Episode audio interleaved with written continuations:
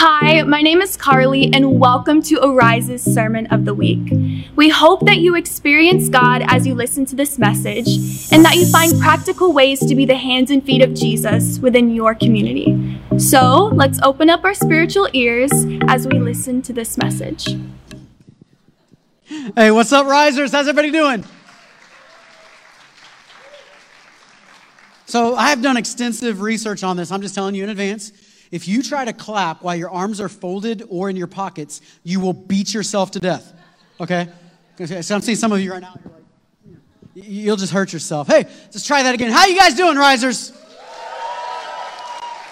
Y'all, y'all got to be with me this morning. Hey, if you're new here, my name is Brent. I get the privilege of being your lead pastor. Everybody watching us online, I know we got a lot of people that are out of town right now for the holidays and Christmas specifically this week. And, and uh, then there's some guests here this morning that are uh, friends and family of folks that attend Arise. Welcome to all of you. My name is Brent. I get the privilege of being your lead pastor. And we're going to continue to experience God together today. And we want to celebrate as we get started. Uh, there's always a lot to celebrate around here. Uh, but you just saw a little groups video. I want to be able to tell you that in the first week, we had 146 people people sign up for groups. Yep, that's exciting times, exciting stuff. Uh, and so, right off the bat, but it's still going on for three more weeks, and we need a lot more people to sign up. We are all in for groups coming in January. You'll hear more about that next week, uh, so make sure that you jump into groups. Uh, also, if you gave in last week's uh, legacy offering uh, between our campuses, we raised uh, just over $21,000 last week. That's awesome. Thank you for that. And all of that gets given away, and some of that was just this week. Uh, you know, normally we do Angel Tree this time of year, but with COVID going on, uh, we're not allowed, and the school system wasn't allowing it, and there was a lot of um, question marks about it uh, with, with just COVID. And uh, kind of last second, they reached out and said, Hey, can you take these kids? And we said, Yeah. And then, like, they reached out again and said, All right, we got 20 more. And we said, Yeah. I said, Another 20. And we're like, Okay, we take them all. Give them all to us. And, uh, and so we were able to uh, buy and give away over 60 gifts this week. Uh, and I thought that was really beautiful, too. That's all part of your legacy giving. So, um, uh, believe it or not, there was a time when I had hair and I was cool. And I used to be a youth pastor back in those days. And uh, when I was a youth pastor, we used to take a lot of trips. I try to get Pastor Kieran and Erica to do trips because, uh, like, we used to go whitewater rafting and uh, you know snow skiing and Six Flags over Georgia and stuff like that. And uh, I, I try to get Pastor Kieran to do it, not necessarily because the teenagers need the experience, but because I want a chaperone. I'm like, I want to go whitewater rafting, and you can go, and I'll just come with you and help take care of the kids. More parents will come because they trust me, right? They'll, they'll, let their kids come. And uh, so he never does it, but uh, but we used to do that stuff a lot back in the day. So one year uh, when I was youth pastor, we decided we're going to do a Six Flags over Georgia trip all excited about this trip. I'm hyping it up to the teenagers. Guys, you got to come on this trip. It's going to be so much fun. The roller coasters at Six Flags are amazing. They got this whole area that's Gotham City. It's like Batman area. And they got a Looney Tunes area and a, and a DC Comics area, like Superman, Metropolis, whatever area. It's so much fun. They got the Superman coaster you lay down. And, you, and, I'm, and, I'm, and I'm explaining all this to them, and everybody's getting all hyped about it. So they sign up. Uh, meanwhile, I reach out to Six Flags and said, hey, uh, we're coming with a group of teenagers. And, uh, you know, I need to, to, to get the tickets. And, and I told them the exact date. This is important for the story, by the way. I told them the date that we were coming, and they said, okay. And, uh, and I paid, we paid for the tickets online, our secretary did, and, and had them sitting there. They're going to be at will call, and we're like, all right, we're going, and everything's exciting. And the day finally comes. We jump in the van, we're going up there. We listen to, to Bill Cosby comedy all the way up there. Forget what you might think about Bill Cosby. His old stand up stuff was hilarious and clean. And, uh, and so we're listening to all that up there spend the night at my sister's house. The next morning, we're going to spend the whole day at Six Flags. So we get these kids up way before they want to get up. Take them the two-hour drive or something the rest of the way to go up to Six Flags. Uh, stop at the stop at the McDonald's on the way for breakfast for everybody, so they don't have to pay the Six Flag prices. And everybody is stoked. And I'm going, you're going to love this place, man. You're Superman roller coaster. You're going like this. Ah, it's going to be awesome.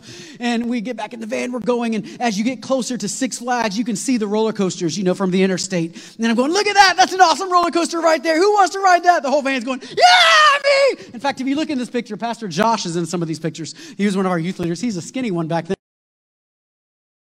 And, uh, and, and, and, and, and he's all excited and everybody's all hyped and it's going to be awesome and you see the rides and, and, and we get there and we're like first thing right? So it's like right when they open. So, so we're getting off the interstate and when you get off the interstate you can see the parking lot. And i'm like look the parking lot's empty. That's awesome. Nobody's here. First one's in line.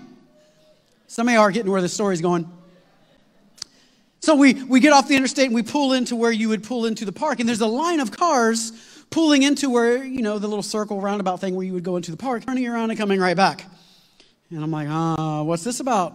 This is not good.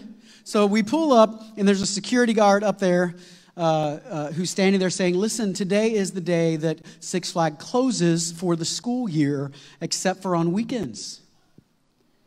I told them the date we were coming. If you went back to their website and looked for it, you had to like, you had to strain to find it. It was there, but you had to go through like multiple pages to find. We just took all these kids, a van, it might have been two vans, I don't remember specifically, took all these kids seven hours away, told them they're going to, to Six Flags, and then you're saying we can't do it. I had that moment. Anybody remember National Lampoon's Vacation, the original Chevy Chase, Wally World, taking the family? I thought I could go get a BB gun and we could make this thing happen. Um, but then I, you know, knew the Assemblies of God would take away my credentials, and so I said I better not do that because uh, one day there's this church called Arise. I'm gonna need a pastor, and anyway, so I chose not to do that. But then I get this dilemma. I'm like, what do I do with a van full of teenagers in Atlanta? And we'd already paid the money to pay for the ticket, so none of them had any money, you know. And I'm like, what do I? There's a Coca-Cola museum I've heard, you know. It's like, what are we doing? We're here. We ended up going to the Aviation Museum and Warner Robins. It was fun. Not Six Flags. It's really cool to go to. You should definitely go one day. Not Six Flags to teenagers, but fun. Did, have you ever realized that sometimes life will take you on journeys where you end up at an outcome and you say, it's not supposed to be this way? This isn't supposed to happen like this. This is not the way life is supposed to turn out. Life will take you on these journeys that you're all excited for only to arrive and find out this isn't what it's supposed to be. And I want to talk on that subject for a few moments this morning that this isn't what it's supposed to be. I, I was listening to a podcast with a guy by the name of Gordon MacDonald. Uh, he's a retired pastor, very influential in the church world, kind of a man of an extreme amount of wisdom, pastored some large churches, and the kind of person that's a grandfather figure that you just want to sit at his feet and let him just tell stories, and, and you just learn from somebody like that. And, and on this podcast, he had written a blog that had become somewhat famous in the church world, and it was called My View from 80. At this point, I believe he was 82 years old, if I'm not positive, if I'm not mistaken. Uh, but, but he was reflecting back on 80 years of his life, and he said this. He said, Every decade has a question associated with it. I thought that was interesting. He said this. He said, When you're in your teens, your question is, Who am I and who am I becoming? Identity becomes so important. In your 20s, the question is, What am I going to do with my life and with whom? When you're in your 30s, the question becomes now that I have all, my, all these responsibilities and obligations, how do I manage all these priorities? Can anybody relate to these decades? In your 40s, you start asking the question Am I a success or am I a failure? In your 50s, you ask the question As I've moved into the second half of my life, who is this younger generation that wants me out of the way? And how do I cope with the disappointments of life? All these things I had planned didn't work out. He said, In the 60s, you asked the question, How much longer can I do what defines me? Or am I going to need to change? In your 70s, you asked the question, How do I live with loss? In your 80s, you asked the question, Does anybody remember what I once was? Can anyone remember what I once was? I'm not in my 80s, I'm 43 years old now, but I can say that I think this is a pretty good reflection, looking back from your 80s, of the questions that will be asked throughout the decades. And during that podcast, he said this. He said, There in your 40s and 50s, oftentimes you don't accomplish all the things that you think you would have accomplished by the time you get there. And you end up asking this question or saying this statement This isn't the way it's supposed to be. This isn't the way it's supposed to be. Enter 2020. We stepped into 2020, all of us. Now that we're at the end of it now, we have two Sundays left of 2020, this one and the next. We stepped into 2020 with a lot of excitement for the most part. There was a lot of hype, there was a lot of excitement. It was like going to Six Flags. In fact, if you remember the State of the Church address for those who are here, we do that again in two weeks. It's going to be amazing. Best message of the year every year. Don't miss it in two weeks, the, uh, January 3rd. But we do the State of the Church address where we share what God has done and where we're going and vision for the future. And you remember last year, I dumped out pennies all over the stage that represented lives lives that had been changed, and people were standing on their feet and clapping and applause and excited about the future. And we had just planted our South Shore campus, and it was doing really well. And we are just starting to plan our India campus, and it was doing really well. And there's all this excitement around it. And I'm talking about where we're going in life and where we're going in 2020. And everybody was like, "Yeah, we can do this. It's going to be amazing." And and I'm I'm, I'm, I'm, I'm you know I'm, I'm chest bumping the worship leader and high fiving the youth pastor and and you know spiking my Bible so to speak. And, and Kool Aid's coming out of all of our water fountains because it is beautiful. And we are going to take 2020 by storm. And then and then we started talking about the vision for 2020. And I said I said God has called us to be a pioneering church who creates the future. And, and we're going to be a church that pioneers new trails and new paths. And everybody's like, yeah, we're going to be pioneers. You do know when you pioneer from the East Coast to the West Coast, you hit the Rockies somewhere in the middle. I'm not saying we're not pioneering, but that trail goes a lot smaller and a lot shorter, a lot distant, a lot less distance per day when you start hitting some mountains and some landscape that gets in the way. You were all excited about it. Everything was great. We were in this growth posture, man. We were talking behind the scenes. We were going to go to three services last Easter, and then COVID happened. We were expecting uh, 2,000 people for Easter in our church. Now, to some of you who are newer, you're like, what's the big deal about that? That's kind of cool. You don't understand. 10 years ago, our church was like 70 people. Okay? Uh, we're the 56th fastest growing church in America, and everybody's excited about this thing, and we're moving forward, and it's so cool. And then 2020 started to happen. COVID started to happen, and problems and situations and difficulties, and we started to face the world around us. All of a sudden, uh, Kobe Bryant died, and, and then you have these little things that trickle into big things, and, and COVID begins to happen, and you start asking, Do I wear a mask or do I not wear a mask? and fighting with your neighbor over the answer to that question. And all of a sudden, school is shut down, and you, you take your kids home and you don't get to send them back, and you're like, I want to send my kids back. Please let me send my kids back. And the teachers are like, No. And so all of a sudden, you're trying to do work from home at the same time because you were kicked out of the office. At the same time, you're trying to do homeschooling with your kids. And that did not work so well for so many parents. And so many people lost their jobs and working from home. And financial crises are arising. And things that are rites of passage were taken away from us different birthday parties and events.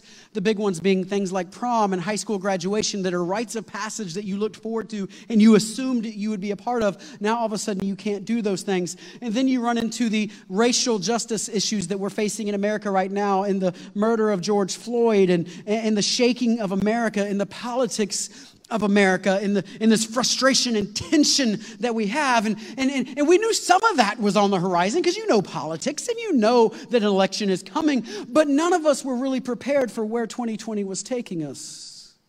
And as if, if, as if there wasn't enough storms in the big picture world, there were individual storms in people's lives as you have loved ones who pass away and lives that are changed. And I know in my life specifically, this has been one of the most difficult years we've ever had. As, as early on in the new year, we faced a significant family crisis that started going on at the same time that I was facing a significant health crisis that was going on. And then we come through those things, and I say we come through, we're still not totally through any of those things. And you come through those things to an extent, but then you find out that the church has to to be closed down? And, and, and are you going to close or are you not going to close? What's going to happen? And how long is this going to happen? And are you going to survive the financial loss? And are you going to survive the church through this? And we just planted a South Campus, and then this happens. And all of these things, 2020 arises on the horizon with all of its problems. And you can look around and say, This isn't what I pictured. This is not the way it's supposed to be. I mean, I mean, we, we were supposed to be doing a capital campaign this year and get the Wynn Center built, and we were all excited to, to build the Wynn Center and get the gym built. And then Pastor Wynn passes away last week. I know to many of you you wouldn't care, but it was very important to me. It was special to me that he be there and we get it built before he passes away. We knew he was uh, elderly and that it wasn't going to be too much longer, but we wanted to build it so he could be there and it could be part of something that's a memory for him. And, and then he passes away, and I'm finding myself looking around going, This isn't the way it's supposed to be. It's not supposed to happen like that. You know, we all have these unspoken assumptions in life that tell us the way things are supposed to be. And, and if you ever do pre-marriage counseling, one of the things we often talk about in pre-marriage counseling is your unspoken assumptions. Because everyone has them, and you do not know you have them until they're unmet. So you assume things are going to be this way, and you're just going to be that way until they're not that way, and then you get mad because they're supposed to be that way. So, so like in, in the house you grew up in, you know, mom cooked dinner and dad did the dishes. And so you just assumed when you get married, your husband was going to do the dishes. Your husband grew up in a family where they ate out five nights of the week. So he's not even thinking about dishes. He's looking for plastic stuff he can just throw away. It causes tension inside of a relationship that you never even knew the tension was there until there's an unmet expectation. So, so, so marriage does that, but life does that. We have these expectations of life. I'm going to graduate high school, and then I'm going to go to college, and then I'm going to meet the love of my life, and I'm going to, I'm going to marry Mr. Right, and, and you know, I'm going to kiss the frog, and he's going to turn into Prince Charming. Somewhere along the line, you kissed Prince Charming, and he turned into a frog and I'm going to have this career. And, and they told me that the, the, the, career of my dreams would be just waiting at the end of my degree. And it's still waiting 10 years later at the end of your degree. It's still waiting there somewhere. You haven't found it yet. And, and, and life starts happening, and you have these plans, these assumptions of how it's supposed to be, only to find out when you get there, it's not that way at all. What do you do when life has situations like that in front of you? You knew how marriage was supposed to look. You, you knew what a good marriage is supposed to look like. Then you find yourself in the one that you're actually in. Everybody knows how to parent kids until they have kids. I was really knowledgeable on how to parent children until I had children. I could tell everybody how to do it because you have your assumptions until you hit the reality. The assumption was that you were going to have a financial life that's better than it is right now. The assumption was that your kids were not going to get in trouble, but then you find yourself with them getting in trouble. Your assumption was marriage was going to last till death do you part, and then you find yourself where the other one asking for divorce. The assumption was you would be healthy until you're old because that's what's supposed to happen, but then in your 40s that cancer word or that other word starts jumping in and you find out it's not what I expected. Life does that. I really thought at 43, I'm 43 now, I really thought at 43 I would know more than I know today. I never actually said that, I just assumed that. I'm supposed to kind of understand life. I don't even understand my wife, much less life. Come on, gentlemen. I'm supposed to have it figured out. I'm supposed to have more answers than I have. But the truth is, I still have way more questions than I have answers. I can't even understand my life, much less everybody else's life. So we end up in this place where our plans don't come to fruition. And we start asking, it's not supposed to be this way. It's not supposed to be this way. There's an old axiom that I believe is true. You can ask God one day, but there's an old axiom that says if you want to see God laugh, show him your plans. It's not in the Bible, but it could be. Because God always has a different plan than we have, oftentimes, or at least, at least a lot of times, God has a different plan than we have. And we make our plans, God completely rearranges them, adjusts them, and ends up working out his purpose amidst our plans. So, we're going to talk about Mary and Joseph. That was point one, it's a long point one. We're going to talk about Mary and Joseph today. To lead into that, what if Mary and Joseph were in 2020? What would that look like? And uh, John Chris made a little video showing what that would look like, and I thought that was relevant to show today before we read the Christmas story and unpack it. So, if you would turn your attention to the screens, let's look at what Mary and Joseph Hold on, would look I'm like making in a TikTok. Okay, well, Caesar Augustus just issued a tweet. People still use Twitter? Apparently, we gotta go. There's a census now. What do you mean? I don't know. We all. Everyone has to go back to the man's hometown to be counted. Wait, I thought Fauci banned travel. We couldn't spend Thanksgiving with our families, but we have to take a census now? Okay, a lot of things the government is saying these days don't make sense. I get it, but yeah, I think we just have to go. I am nine months pregnant. It is Christmas Eve. This is not the time. Listen, it's literally not a big deal. I'll get an Uber. Nazareth to Bethlehem is not that far. Wait. honestly. How come we have to go to the man's hometown? Don't you think that's a little sexist? Uh, listen, if we're gonna go all the way up there, we should probably spend the night. Let me just. I'm trying to find a hotel. I literally can't find anything. Everything's booked. Use your Marriott points. Everything's blacked out. Okay. Well, I just found an Airbnb. Okay. Looks like it's a rustic barn. a full immersive experience. There are live barn animals. Just think about the photo op. You, Well, me, the baby, and this guy. no, we're not doing that. We're so good. I mean, we've got to do something to top a gender reveal. Listen, I'm sorry we didn't have a balloon popping or a confetti cannon or anything. Ours was better than that. We found out we were having a boy because an angel of the Lord appeared to me in a dream. I know. You got chocolate on your face. I know. I mean, I it. know, Joe. All right, so what? All right, I'm going to check reviews. Yeah, all right. Five stars. Okay. Raise the barn roof. Oh, it says the baby has to sleep in a manger. But I read on a mom blog that exposure to hay and allergens like isn't good for newborns. So Are we gonna vaccinate, by the way? my parents will not go for that. What? My parents said they wanted us to. New parents. mm. Okay, I don't know what that means. You're emotional and you're with child, and I'm gonna choose to ignore that. Listen, we'll just go. I'll pack an overnight bag. Let me just go upstairs. I'll get like some swaddling clothes. Waddling clothes. Yeah, what? Mm-hmm. I read another blog that said if a newborn turns over while it's swaddled, suffocation risks. Listen, I know you're putting a lot of pressure on this. This is your firstborn child. Can you just chill on like the mom blogs for a second? Okay, gifts. What? Let's think this through. Hypothetically, what if three intelligent males want to come and bring us a gift? I mean, where are they coming from? The Far East? Maybe. Just tell them to Amazon Prime it. It's fine, Yeah, right? that makes sense. Yes. I can't believe we're gonna miss Christmas. Yeah, well, I'm pregnant and we're just engaged, so I'm not going to miss the judgmental stares from the in laws. Thanks. You know, yeah. Now, that- yeah, that makes sense. Now that I think about it, I, yeah, I think you both there. Oh my. What? I am going to be posting on Instagram It's not. From a barn Don't do that. with live barn animals announcing our newborn child. Think about the likes. Listen, can we just lower the expectations here? You're putting a lot of pressure on this, okay? This kid, he's not gonna be perfect. Mm-hmm. I think he is.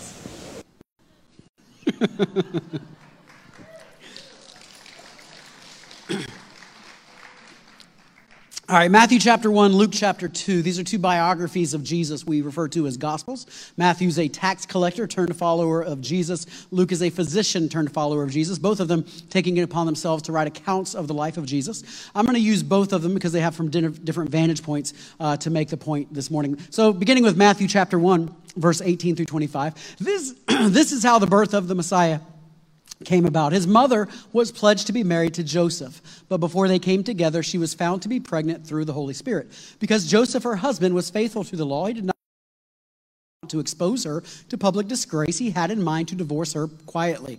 But after he had considered this, an angel of the Lord appeared to him in a dream and said, Joseph, son of David, do not be afraid to take Mary home as your wife, because what is conceived inside of her uh, is from the Holy Spirit. She will give birth to a son, and you are to give him the name Jesus, because he will save his people from their sins. All this took place to fulfill what the Lord said through the prophet The virgin will conceive and give birth to a son, and they will call him Emmanuel, which means God with us. When Joseph woke up, he did what the angel of the Lord had commanded him and took, took Mary home as his wife, but he did not consummate their marriage until she gave birth to a son, and he gave him the name Jesus. Now, Luke chapter 2 tells a little bit same story but he's going to talk about their travels. In luke 2 1 through 7 in those days caesar augustus issued a decree uh, that a census would be taken of the entire roman world.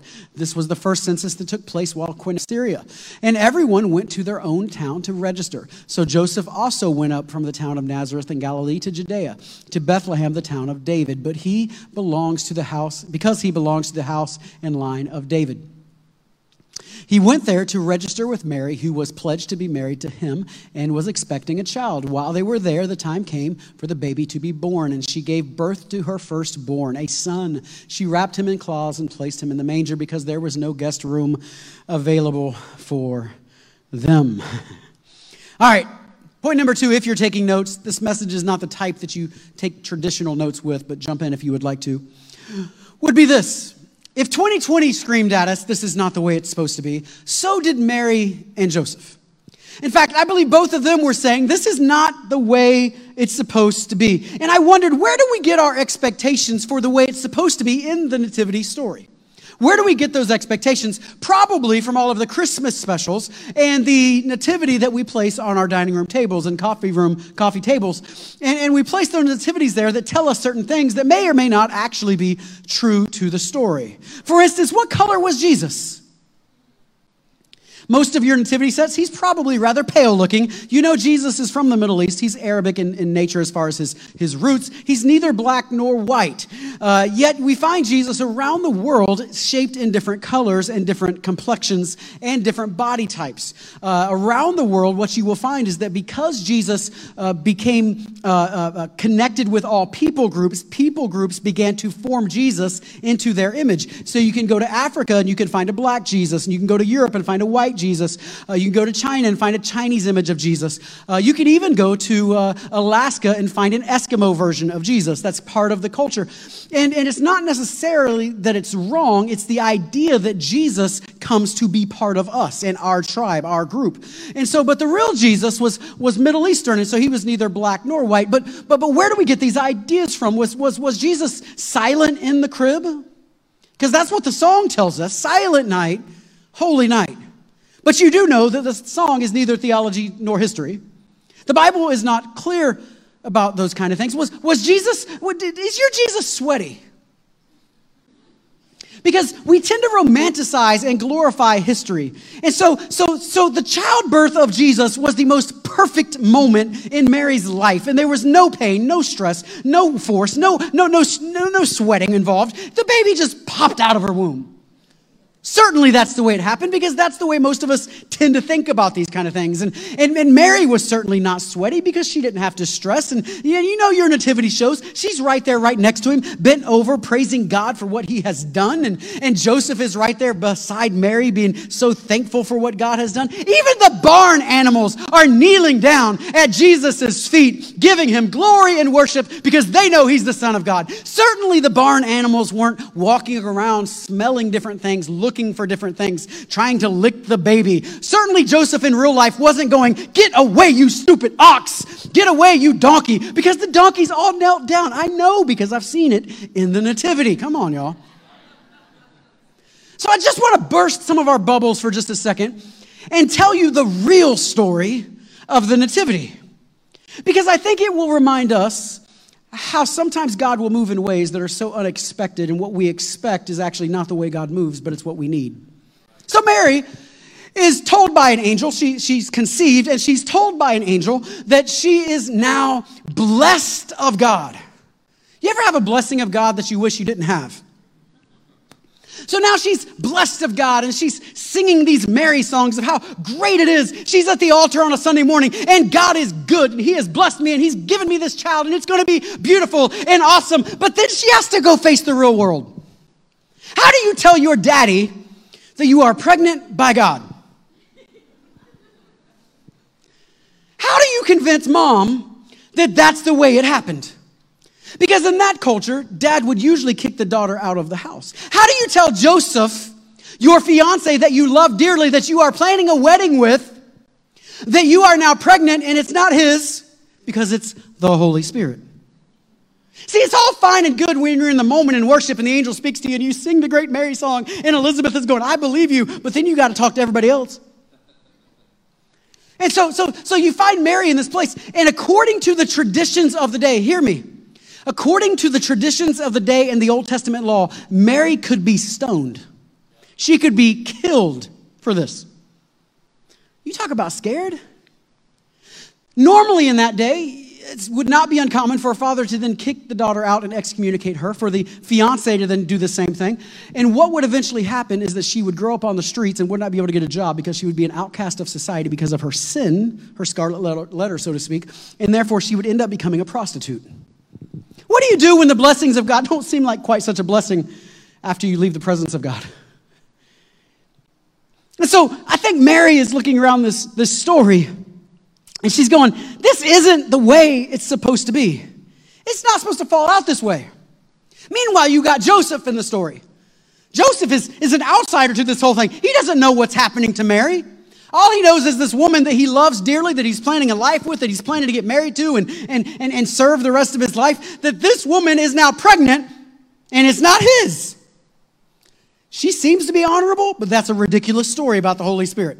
So what does Joseph do? Joseph goes and says, "Hey, listen, I'll I, listen. I'll just divorce her quietly. I don't want to cause her shame. I don't want her to be shamed the rest of her life. So I'll just divorce her quietly and act like nothing ever happened and separate myself from her and her sin." And then the angel has to speak into Joseph's life and tell him, "Hey, what's going on here is really from me." Now, I find this to be an interesting thing because have you ever had a dream that you knew was from God and it touched your life?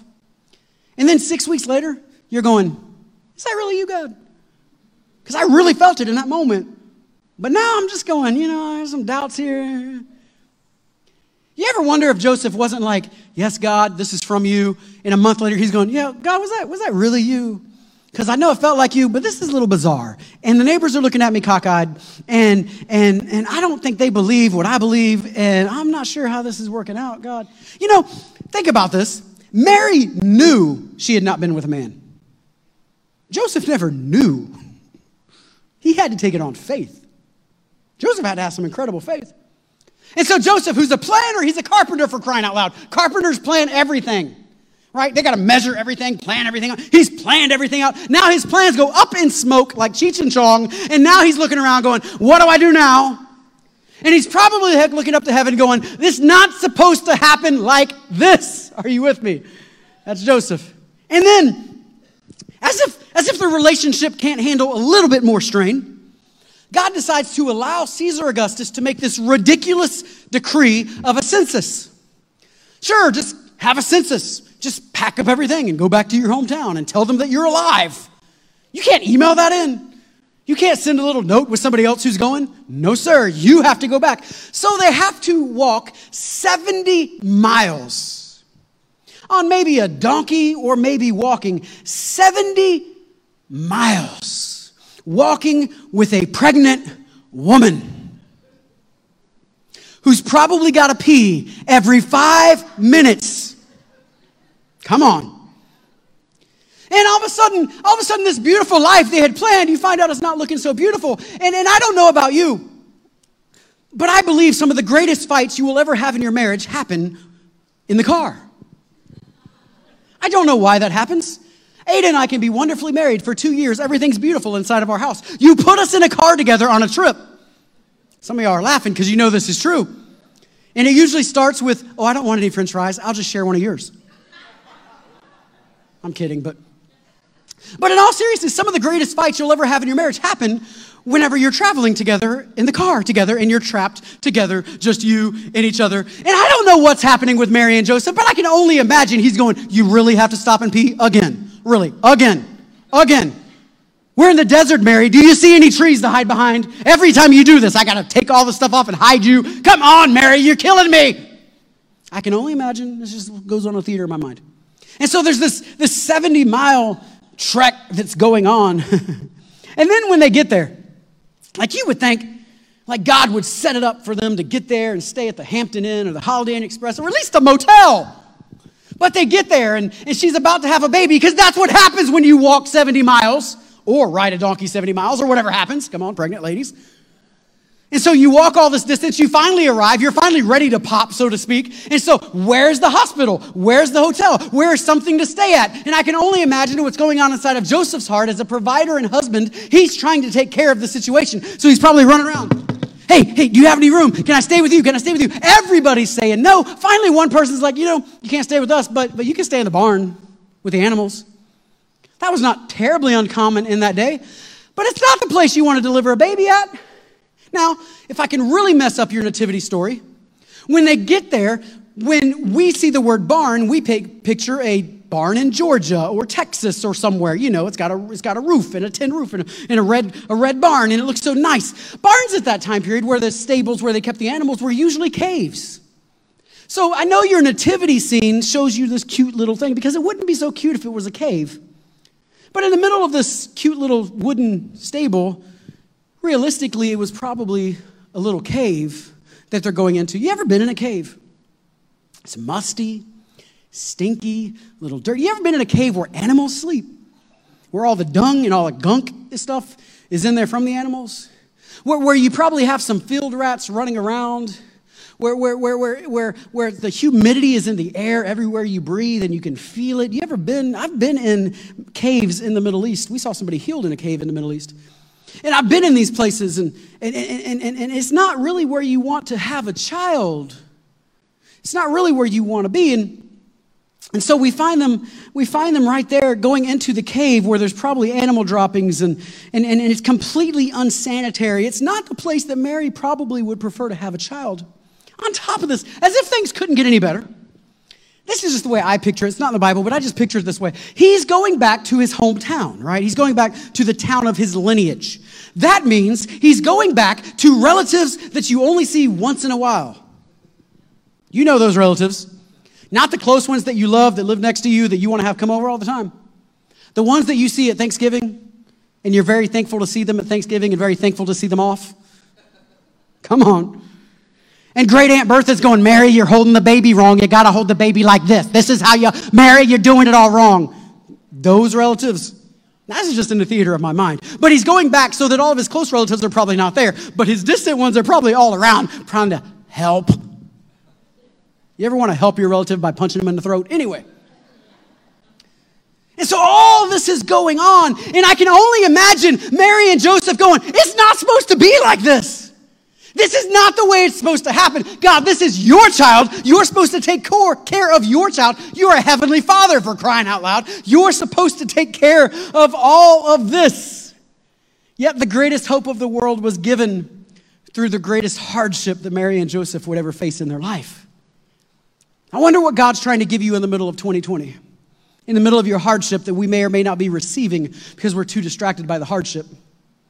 And God interrupts Mary and Joseph's plan to fulfill a greater purpose. So, 2020, you're going, it's not supposed to be this way. Mary and Joseph calling out, it's not supposed to be this way. But I think God is calling back to us, this is exactly the way it's supposed to be.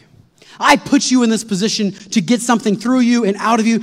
This is exactly the way it's supposed to be. So, how do you respond when God interrupts your plans? How do you respond when all of your life is going in the right direction and yet God interrupts your plans and you end up frustrated and disgusted and angry and doubting God and frustrated with God because sometimes, some, sometimes it doesn't feel good to follow God. Let that sink in.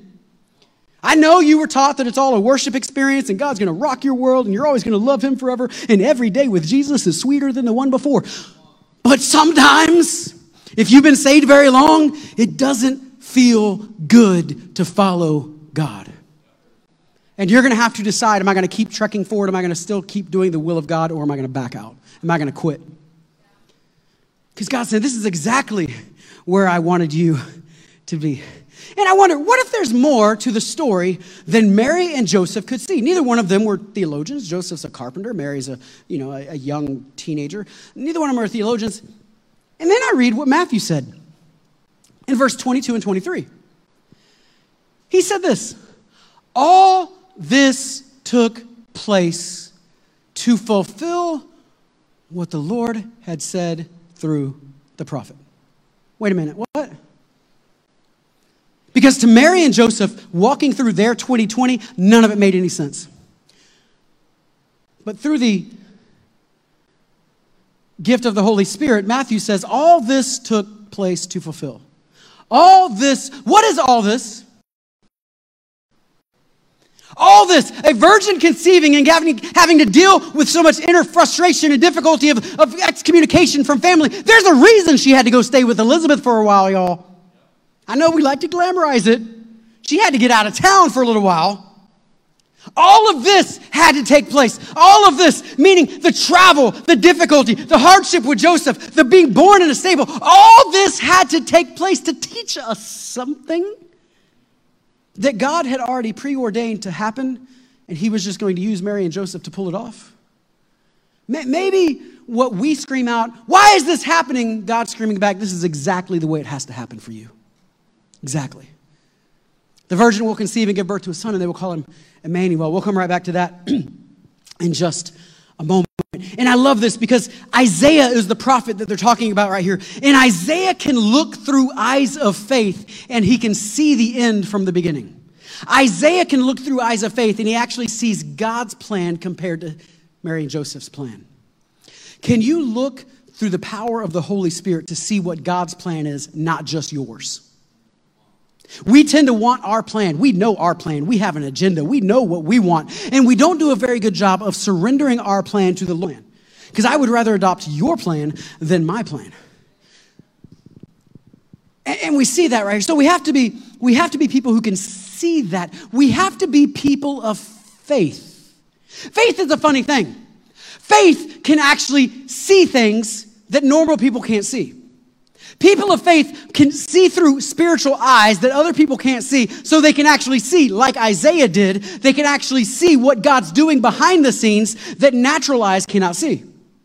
Therefore, in the middle of 2020, when everybody's losing their mind and frustrated and disgusted and, and scared to death and, and walking around in fear of all kinds of things, there can be Christians who are actually looking with eyes of faith, who are living by faith, not by sight, that can actually stand out like a city on a hill to be different from everybody else. Because we're not looking through the natural, we're looking through the eyes of faith. What is God doing behind the scenes? There, there's this thing called hindsight. Sometimes people say hindsight 2020. Hindsight's 2020. Hindsight means this. When, when I was little, I always thought it was weird because I'm like, you're looking behind? This is a hindsight. What is hindsight? Hindsight means this. I say this because I know all of you know it except I. Hindsight means this. It means now you're on the other side of the thing and you can look back over it and understand it. That's really what it means. You with me? All of us have experienced hindsight where you go through something, it makes no sense, you get on the other side of it, you look back and go, oh, well, that's why I had to go through it. That's why. We've all experienced hindsight somewhere in the way. In the middle of what you would later call hindsight, it never makes any sense. Not usually. But hindsight says it makes sense. You know what faith does? Faith lets you skip ahead to get to hindsight before you've actually gone finished the event. Faith lets you skip ahead to see the outcome from the middle where you're at right now. When it's raining, faith says there's a rainbow coming. I can't see it, but I know it's happened before and I know it's going to happen again. This rain will end and there's a rainbow on the horizon. That's what faith does. If you are walking through 2020 and you are walking through all of the frustrations and you cannot see an out, it's time to open your eyes of faith. It's time to see things the way God sees them, not just the way that we see them. Because God teaches us through these times, and, and He doesn't always want it to be over until He's taught us what He's trying to teach us or deliver through us what He's trying to deliver through us. And God's not interested in building your plans and my plans. He's interested in building His purposes here on this earth. And we, but, but, but that's so hard to live and so easy to see. So, so this time of year we sing, Mary, did you know? And everybody loves that song. By the way, if you didn't see our Christmas special, y'all need to see that. It's so good. We sing, that was one of the songs I sang. And, and we sing, Mary, did you know? And everybody loves it. And then all the theologians in the room are like, yes, she knew. The angel told her. She sang a whole song about how this she knew. Yes, she knew. That's the answer to the question. Yes, she knew. But here's the thing. Yes, she knew, but then she had to walk it out. It's so easy to know the truth. It's so easy to know God's in control. It's so easy to know that He is faithful. But it can be really hard to actually live out the faithfulness of God and knowing that He is in charge. And that's what Mary and Joseph are walking through in this moment. They know now that this is the Son of God. They know that they've been supernaturally called, but now they got to live it out. we sing about it. We say, even when I don't see it, you're working. But do you live that out?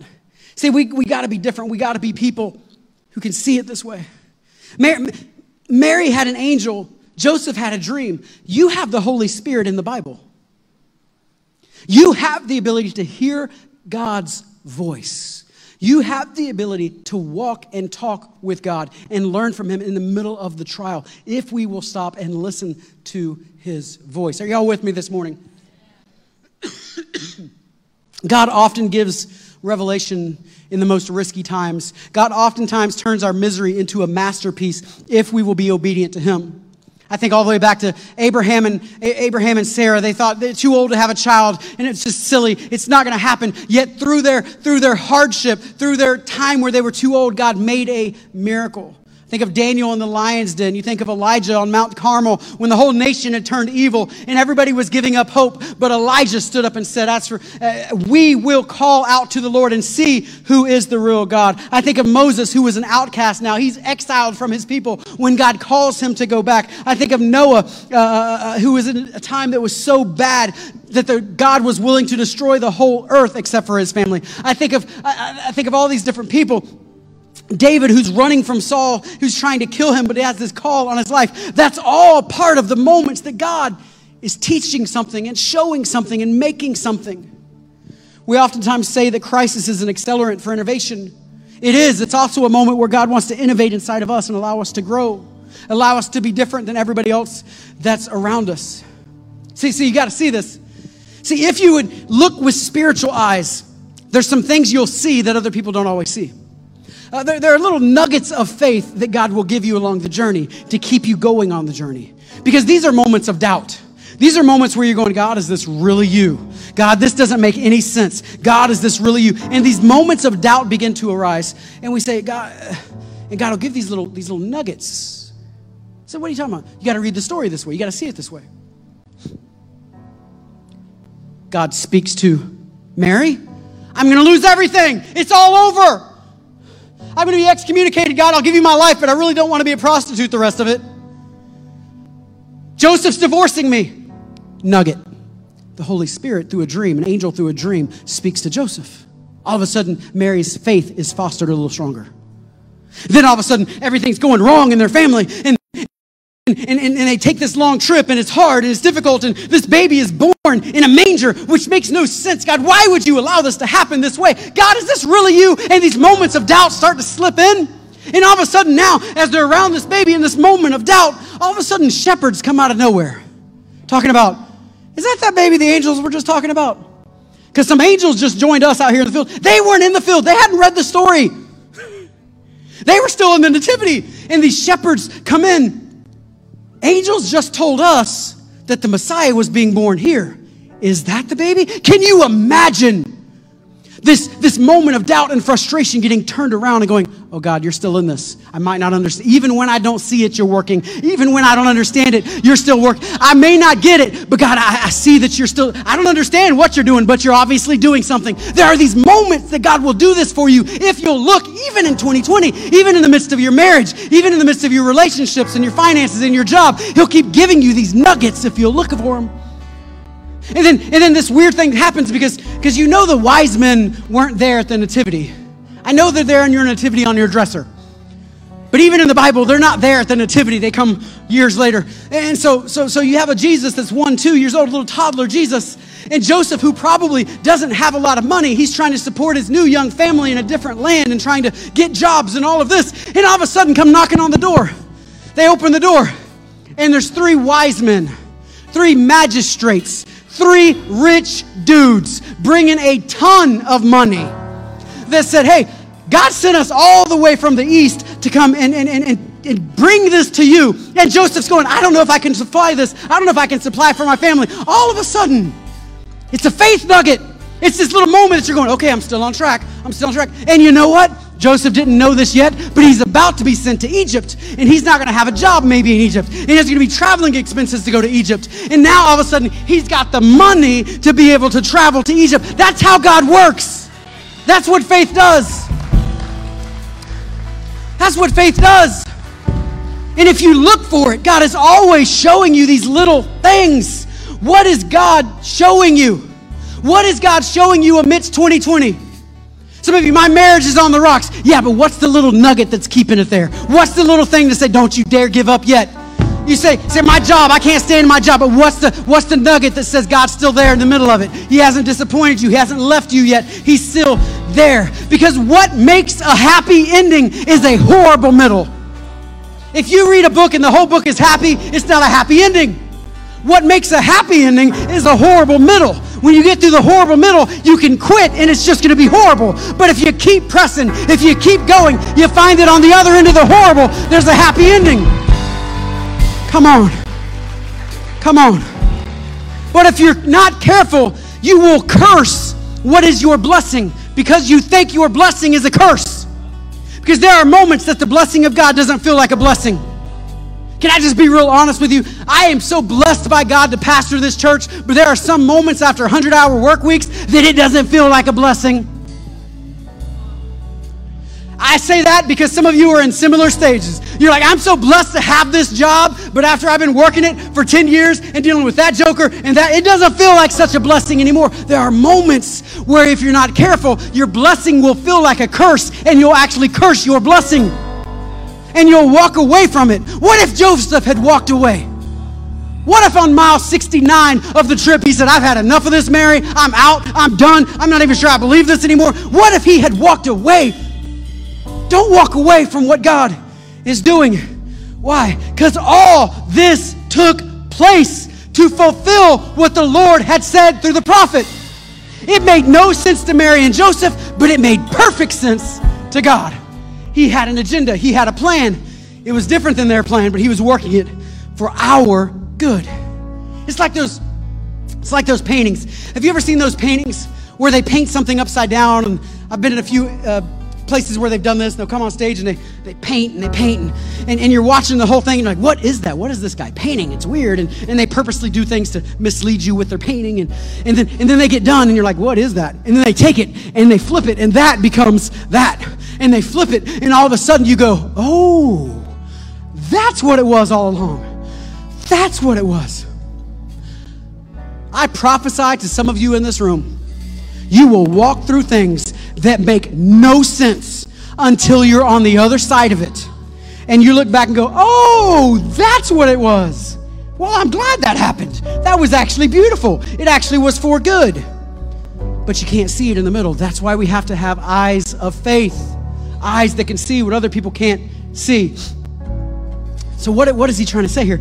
Let's go, go ahead and stand up with me if you would. Verse 22 and 23 again.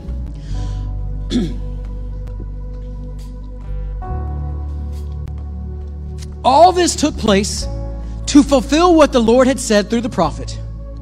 The virgin will conceive and give birth to a son, and they will call him Emmanuel, which means God with us.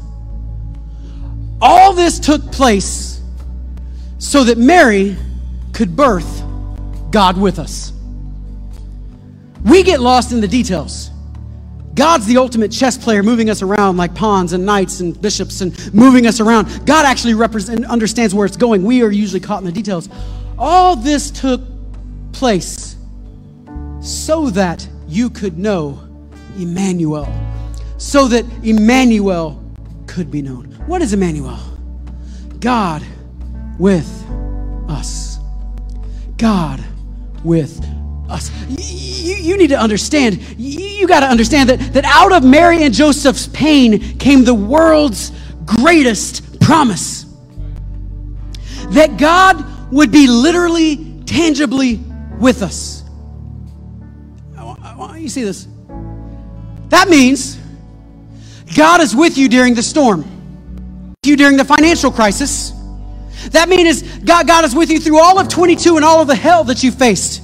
God is with you when your husband wants a divorce or your wife wants a divorce. God is with you when you're stuck in a cave having a baby. God is with you when you are like Mary and you are poor and you feel insignificant and you think, why would God use me? And God's going, I'm still with you. God's with you on the journey to have the baby. God's with you when you're as confused as Joseph was. God's with you when life's not fair. Wait, wait a second, wait a second. How about this? We know that life begins at conception. That's the way most Christians would say it. I think most of you in this room would agree with that. Life begins at conception. Right? We, we in agreement? Okay. Life begins at conception. Life begins at conception. Life begins at conception. Not birth, conception. Not birth, conception. That means that Emmanuel was there when Joseph wanted to divorce Mary. that means that Emmanuel was there when, when, when Mary's getting dirty looks and has to go visit Elizabeth for a little while. That means that Emmanuel was there when she's walking on the journey and all that 70 miles and having to go to the bathroom every five minutes. That means Emmanuel was there when she's given birth inside of a cave. That means Emmanuel was there all along, even though she can't see it. She could not see him with her natural eyes. She could feel him inside of her. She knew he was there. Can you feel the Holy Spirit inside of you, even as you walk through 2020? Can you sense what God's doing in the spirit realm that you can't just see with your natural eyes? Because what if God wants to birth something beautiful through you in this season? Don't give up on it. See, if you don't understand how He came, you'll never understand why He came. He came as Emmanuel, God with us. Later on in Philippians 2 8, Paul would write, And being formed in the appearance of a man, he humbled himself, becoming obedient to death, even to death on a cross. He came as Emmanuel, God with us. God with us. God with us so that we could understand Him, so that we could see Him. Not God in the horizons, not God in the clouds, not God that we're trying to figure out, but a God that lived and ate and breathed and taught from His own mouth, and you could touch Him and feel Him, and a God who still lives and resides inside of you and I today. That is not just a God that's up there somewhere, but a God who is with us. That now we can understand Him and He can understand us. And out of Mary and Joseph's pain came the world's greatest promise. What's coming out of you in this season? Because we will look at this season and shout to the heavens, it's not supposed to be this way. And God might be looking down, going, that's exactly the way it's supposed to be. Find me in it. I started out with this crazy story of going to Six Flags with the teenagers. I spent about 12 and a half, 13 years in youth ministry. Uh, Ada and I did before becoming your lead pastor here. Can I tell you a secret? I think the greatest trip we ever took in youth ministry was our failed trip to Six Flags. Ada's laughing, she's smiling, shaking her head, yes. It was weird. I got turned around in the parking lot, and I'm going, uh, what do we do now?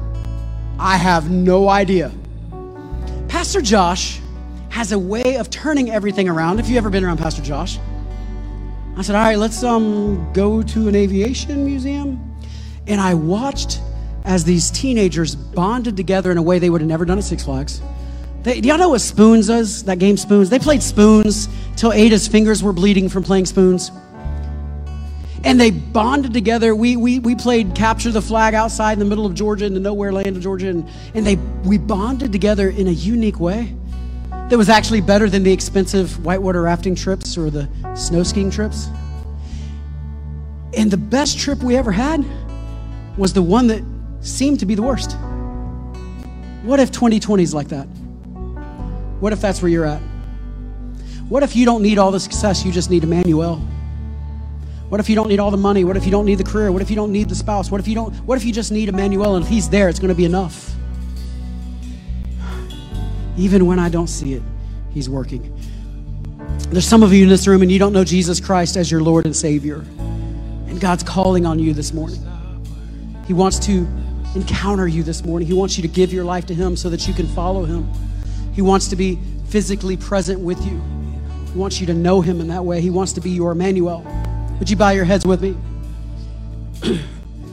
I don't want to belabor the moment, but if you're in the room and you say, Pastor, I need to give my life to Christ, I need to surrender to Him, I want to follow Him, either for the first time today or you just need to rededicate your life to Christ. You need to come back to Him. If that's you here this morning and you say, Pastor, I want to give my life to Christ, will you do me a favor and just stick your hand up and, and wave it at me? I want to pray with you around the room. Amen. Amen. Amen. Come on, around the room, would you pray with me? Say, Jesus, I'm a sinner and I need you. I need you in my life. So from this day forward, I surrender my life completely to you.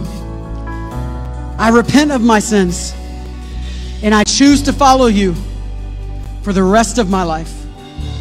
In Jesus' name. And everyone shouted, Amen.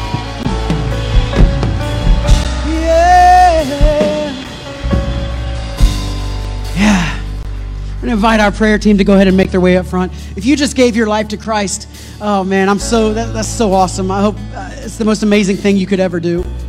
Uh, if you would text Jesus to 21777, we have a 21 day devotional. We want to be able to text you. Make sure you tell somebody that brought you, or if you, if you were brought by somebody, the decision you just made, or if you want to come forward, we would love to pray for you just in a moment at the altars here. Uh, come see me or one of the pastors afterwards. We'd love to pray with you and walk you on this journey. And uh, such, a, such a beautiful thing. But we're going to close like this. As is our normal custom, if you want special prayer for anything this morning, we're going to invite you out of your seat and to come on up front. If you would like to receive communion, uh, it's going to be available on my right and left under the screens. And we invite you to come on up, and we have somebody ready to officiate communion with you. But we're going to sing one last worship song. And whether you're coming forward or whether you're just singing and worshiping, let's give God our all. Let's go after Him with everything we have for just a moment. And for all the mess that 2020 has been in so many of our lives, let's just believe that God is still there. He is still Emmanuel. And even when I can't see it out of my own eyes, I know He is still working some stuff. And we want everything that God wants to have come through us to come through us for His glory and His purpose this year. In Jesus' name. In Jesus' name. Come on, let's worship the Lord. And if you want special prayer, let's come on up front. Hey guys, wasn't that such an amazing message? If you enjoyed it, be sure to subscribe to our YouTube channel and to follow our podcast. Also, make sure to share this with your friends on social media and use the hashtag MyAriseChurch. For more information or to give to this ministry, go to myarisechurch.com. I hope to see you guys soon.